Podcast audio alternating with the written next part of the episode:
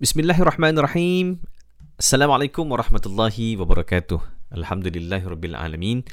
Wassalatu wassalamu ala asyrafil anbiya'i wal mursalin wa ala alihi wa sahbihi ajma'in. Apa khabar semua sihat ke? Uh, saya doakan semua sihat-sihat sentiasa insya-Allah Allah permudahkan segala urusan kita hari ini. Baik, tuan-tuan dan puan sekalian, para pendengar sekalian, kita dah sampai kepada poin yang terakhir. Allah, poin yang terakhir pula dah. Cepat betul masa berlalu kan?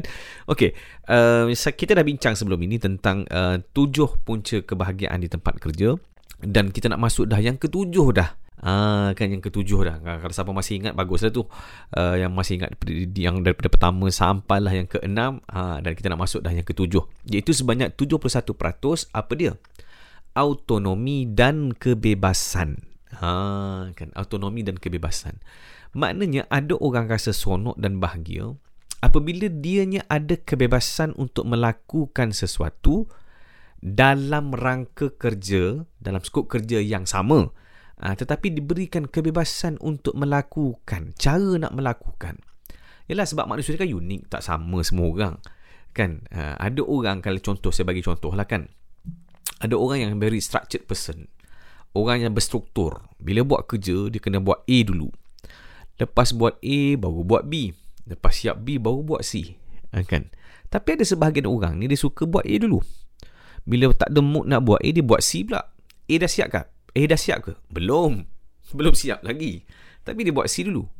Kan? Kemudian dia buat B pula. Okay. Kemudian dia buat, maknanya dia tidak tunggu siap baru dia buat kerja yang seterusnya. Tidak tetapi dia bertengok dia tengok kepada keperluan dia tengok kepada urgency dia tengok kepada mood dia. Ha, kalau contoh kalau tidak ada urgency pun mood dia dia tengok mood kerja dia.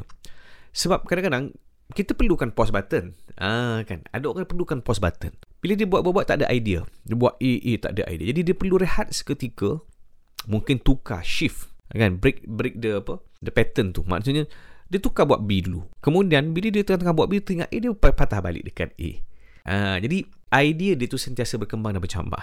Okey. Jadi orang ada ada orang sebegini. Okey, maknanya ada sebahagian orang ni dia akan seronok bekerja di satu tempat apabila diberi kebebasan cara nak dilakukan. Uh, bagaimana nak laksanakan kerja tersebut. Uh, bila sebut autonomi dan kebebasan ni tidak bermakna ikut suka dia nak datang pukul berapa pun bukan begitu. Tetapi memang ada kerja-kerja yang memang begitu. Ha, kan? Ada kerja-kerja yang kita sebut sebagai task oriented ataupun dikata ataupun disebut sebagai result oriented. Ha, ada yang macam tu.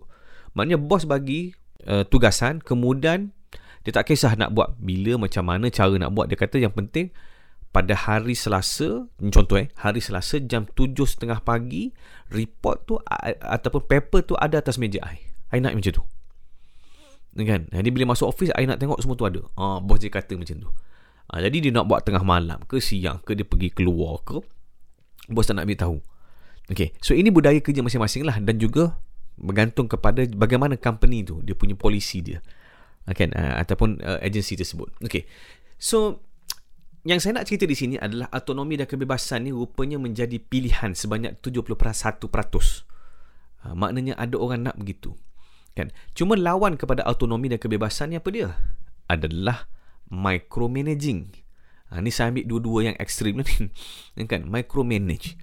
Ha, micromanaging ni satu keadaan di mana bos ni dia manage hal-hal yang micro yang kecil-kecil pun terhadap staff pun dia manage.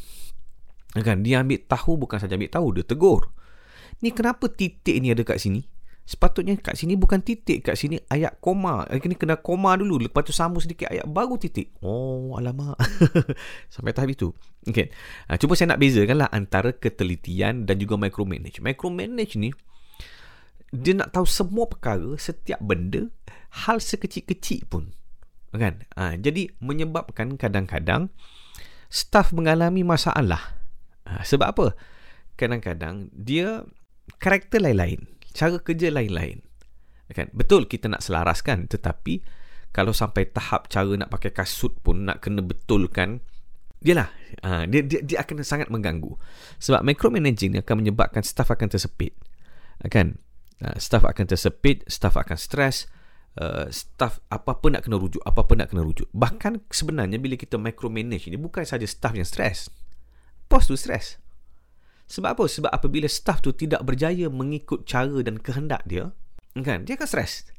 Sebab expectation dia sebagai seorang bos adalah you boleh buat apa yang I nak.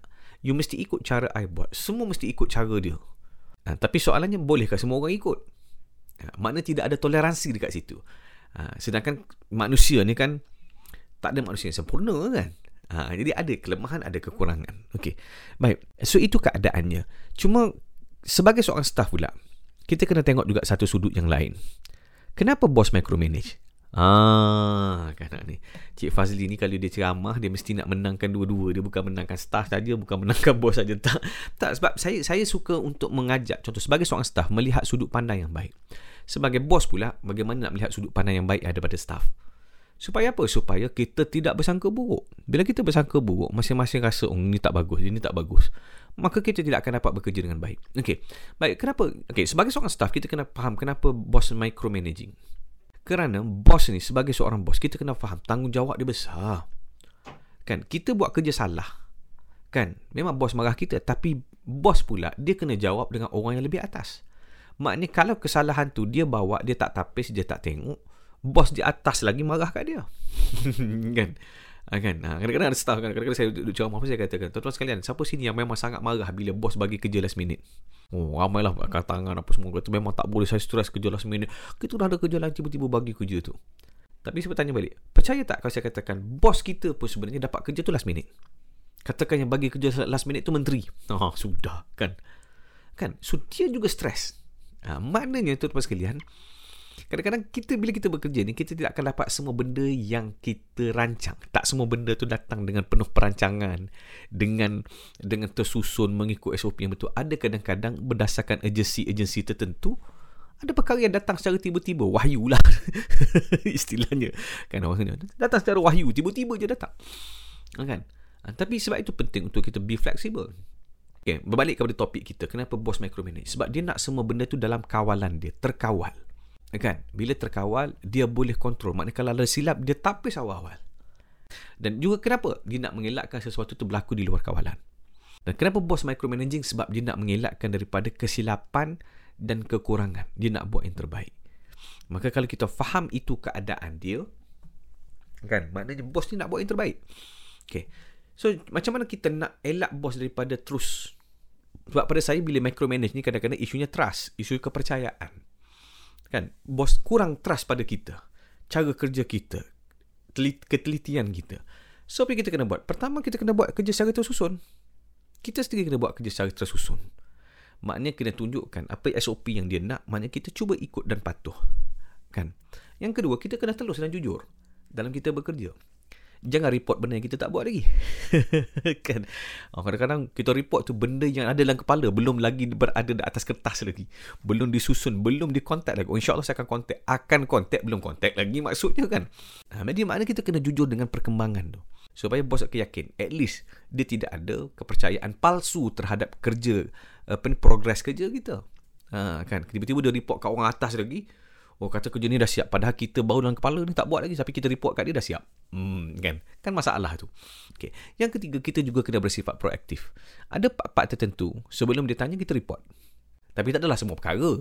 Tapi nak ceritanya Part-part tertentu bos Okay saya dah siapkan begini-begini Nanti saya akan siapkan lagi lain Saya akan bagi kat bos. Kan? So Maknanya Perkembangan progres tu dia, dia, dia sentiasa dapat Walaupun tak diminta.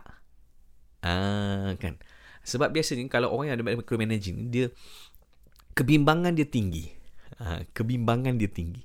So kita bantu redakan kebimbangan dia dengan kita update progress kita.